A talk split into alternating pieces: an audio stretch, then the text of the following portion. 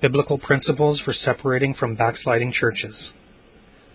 Separation and Schism, Distinctions You Need to Know by Michael Wagner, nineteen ninety-nine. Now I beseech you, brethren, mark them which cause divisions and offenses contrary to the doctrine which ye have learned, and avoid them. Romans sixteen, verse seventeen. During the mid to late sixteen hundreds, thousands of Presbyterians in Scotland were martyred for their commitment to biblical Christianity. They refused to worship in the churches sanctioned by a corrupt civil government and were hunted down and killed for worshiping according to the Bible in other places such as open fields.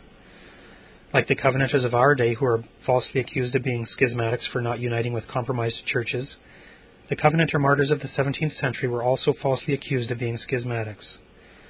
After all, by joining with the official Episcopal Church of the day, they would be able to save their lives and property, though this would have been at the cost of faithfulness to Christ.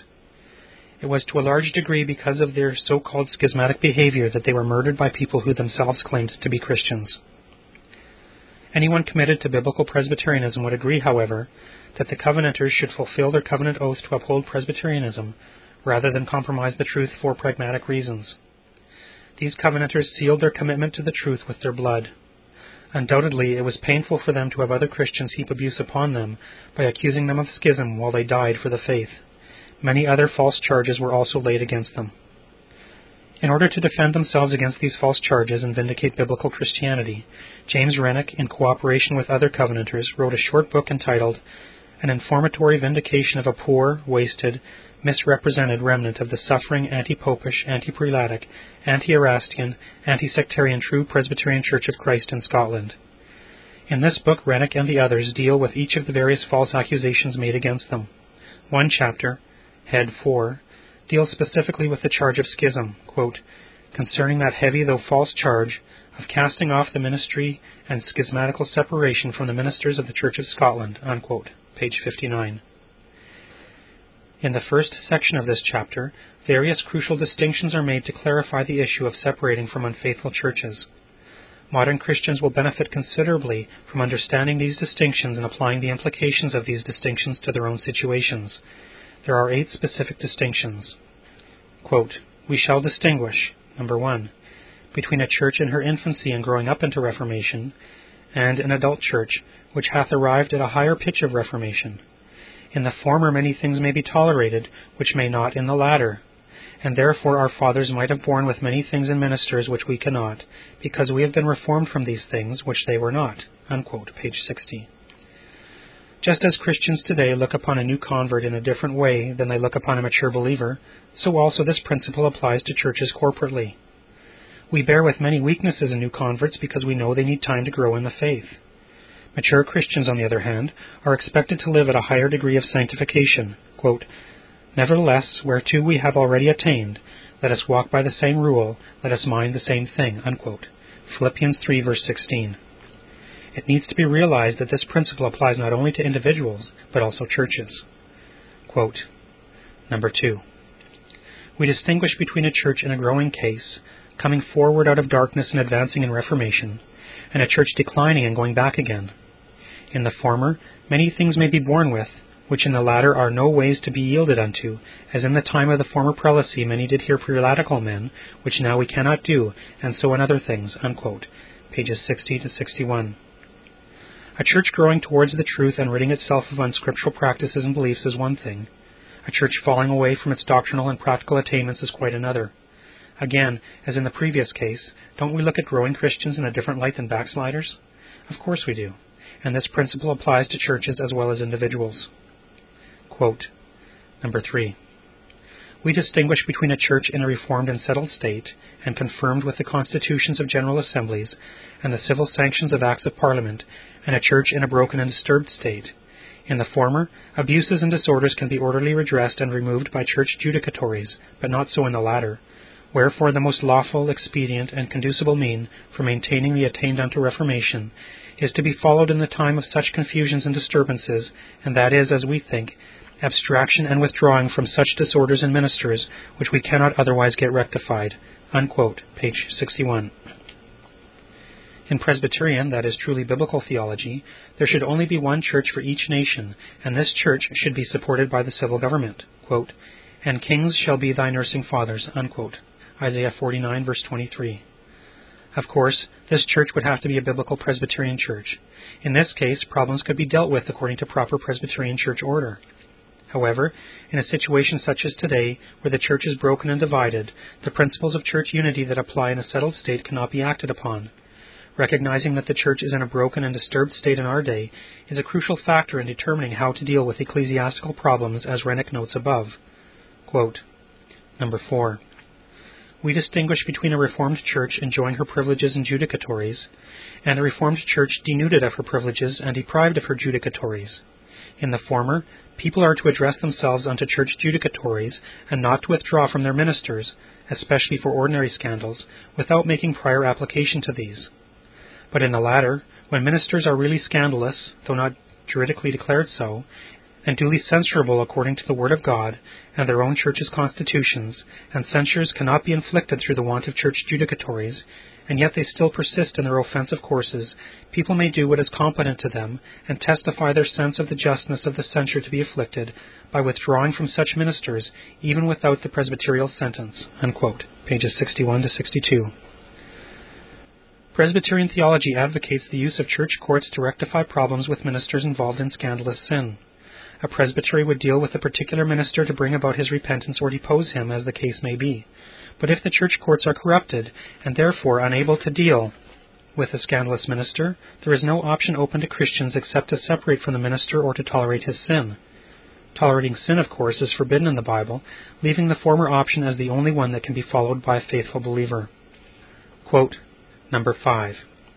We distinguish between the ministry in the abstract, or the office itself which is Christ's institution, and the ministers in the concrete, or the persons invested with the office. So albeit the ministry can by no means be disowned, without the highest rebellion against God and rejecting of man's salvation, yet such ministers that belong to the Presbyterial Church of Scotland, against whom there are solid and just exceptions according to the Word of God and the acts of the General Assembly striking against them, persisting in their courses, even unto deposition, may be withdrawn from by people who would rightly see to the approving of themselves faithful in their station unto God. Unquote. Page sixty-two. Clearly Christ has established an office of ministers for the church, and no Presbyterian would deny that. The ministry has been established as an office by the head of the church and must be supported by every Christian. However, that doesn't mean that particular individuals who have been invested with that office are necessarily always to be approved. Sometimes unrepentant, scandalous ministers have to be deposed. However, in a situation where it is clear, according to the Bible and the Westminster Standards, that a minister should be deposed and he isn't, Christians must separate from him. This does not in any way involve rejecting the office of minister. Instead, it is rejecting the particular individual who has shown himself unfit for office. Quote, Number six. We distinguish between a faithful and a sinless ministry. The former we have ground to expect, but in no case the latter, and for the want of the former qualification we have ground to withdraw, that is, when they are not faithful, but from none because they are not sinless. Unquote. Page sixty-two. Even today faithful covenanters are accused of arguing that ministers must be sinless in order to be accepted, but this is utterly false. No one is sinless in this life except Christ himself. Therefore, no one can be expected to be sinless. However, it is not unreasonable to expect ministers to be faithful to biblical doctrine and practice. Instead, every Christian should expect his minister to be faithful and reprove him when he is not. Faithfulness is what God requires from ministers and should also be what every Christian requires from ministers. Quote, Number seven. As to what we require of unfaithful ministers before we can join with them, we distinguish between ministers condemning doctrinally and confessing privately by conference with offended brethren, or repenting to them after some more public manner their defections and offenses, and their confessing these ecclesiastically before church judicatories and submitting to their just and equal censures. The former we judge sufficient in the present circumstances, howbeit we confess that the latter, if afterward they be called unto it, should not be refused and denied, when there shall be any judicatory to require it. Unquote. Pages sixty-two to sixty-three. Under normal conditions, a scandalous minister would have to publicly repent before church courts and receive censure for his sinful behavior. However, when faithful church courts are not available due to the church being in a broken state, it is enough for the minister to repent before the faithful remnant of Christians who are upholding Reformation attainments. Quote, Number eight. We distinguish between a separation negative, whether actively or passively considered, and a separation positive. A positive separation is when a party not only leaves communion with the church, whereunto they were formerly joined in Christian and ministerial duties, but also gathers up new distinct churches, different from the former in doctrine, worship, discipline, and government. A negative passive separation is when the better part of a church, standing still and refusing to follow and concur with the backsliding part of the same church, after they have become obstinate in their declinings from former sound principles and practices, holds closely by and adheres unto what parts of reformation were graciously attained among them. Separation negative and active respects the declining part of the church who have deserted their faithful brethren, and after brotherly admonition refuse to return, but hold on in their new course. Hence, as for us, we absolutely deny a positive separation from the Scottish Covenanted Church, yea, also separation negative if it be considered actively.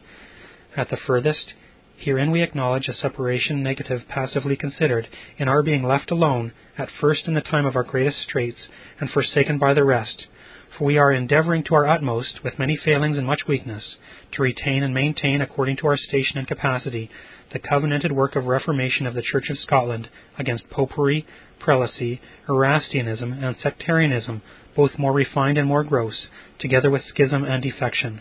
So we deny and altogether disown a separation from communion with this church in her doctrine, worship, discipline, and government, as she was in her best and purest days, for we only oppose the transgressions and defections of this church, and endeavor to separate from these, while we choose to stand still, and not go alongst with other in declining and offensive courses, but to follow the footsteps of such faithful ministers and professors as have gone before us, witnessing in their places and stations, against both tyranny and apostasy, until defections be condemned and offenses removed." Unquote. Pages sixty-three to sixty-four. Thus, separation can take different forms. People can separate from a church in order to set up a distinct church with different doctrine and practices. This is called positive separation. People can backslide from biblical attainments in doctrine and practice, thus breaking off from the more faithful element of the church body. This is called negative active separation. Finally, people who adhere to biblical attainments can end up in a separate church body because those with whom they were previously united drifted away from the attainments, leaving the faithful ones alone in the original position. The faithful ones in the original position experienced negative passive separation, since their separation from the others resulted from their commitment to the existing biblical reformation attainments. This is the only lawful form of ecclesiastical separation positively sanctioned by Scripture. Romans sixteen, verse seventeen. In our own day, the Puritan Reformed Church, or P R C, has been accused of being a schismatic church because it holds to the original covenanter position of adhering to all the attainments of the Reformation.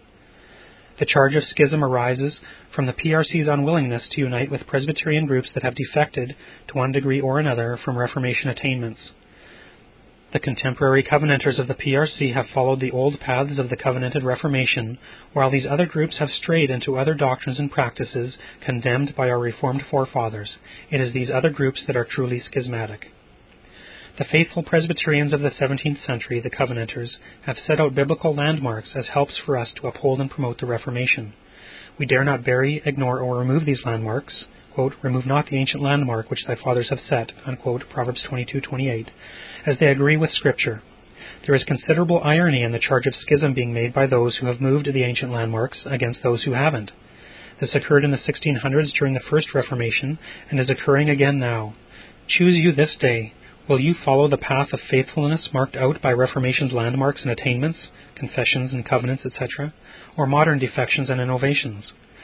Rejecting these biblical attainments will leave you in a position of positive or negative active schism from the faithful church. This Reformation audio track is a production of Stillwater's Revival Books. You are welcome to make copies and give them to those in need. S W R B makes thousands of classic Reformation resources available, free and for sale, in audio, video, and printed formats. It is likely that the sermon or book that you just listened to is also available on cassette or video, or as a printed book or booklet. Our many free resources, as well as our complete mail-order catalog, containing thousands of classic and contemporary Puritan and Reformed books, tapes, and videos at great discounts, is on the web at w w w dot s w r b dot com. We can also be reached by email at swrb at swrb dot com, by phone at seven eight zero, four five zero, three six five thirty-seven thirty by fax at seven eight zero, four six eight, one zero nine six or by mail at forty-seven ten, thirty-seven A Avenue, Edmonton, that's E D M O N T O N, Alberta, abbreviated capital A, capital B, Canada, T six L three T five. You may also request a free printed catalog. And remember that John Calvin, in defending the Reformation's regulative principle of worship, or what is sometimes called the scriptural law of worship, commenting on the words of God, which I commanded them not, neither came into my heart, from his commentary on Jeremiah seven thirty-one, writes, God here cuts off from men every occasion for making evasions, since he condemns by this one phrase, I have not commanded them, whatever the Jews devised. There is then no other argument needed to condemn superstitions than that they are not commanded by God. For when men allow themselves to worship God according to their own fancies, and attend not to his commands, they pervert true religion. And if this principle was adopted by the Papists, all those fictitious modes of worship in which they absurdly exercise themselves would fall to the ground. It is indeed a horrible thing for the Papists to seek to discharge their duties towards God by performing their own superstitions. There is an immense number of them, as it is well known, and as it manifestly appears. Were they to admit this principle, that we cannot rightly worship God except by obeying his word, they would be delivered from their deep abyss of error. The prophet's words, then, are very important, when he says that God had commanded no such thing, and that it never came to his mind, as though he had said that men assume too much wisdom when they devise what he never required, nay, what he never knew.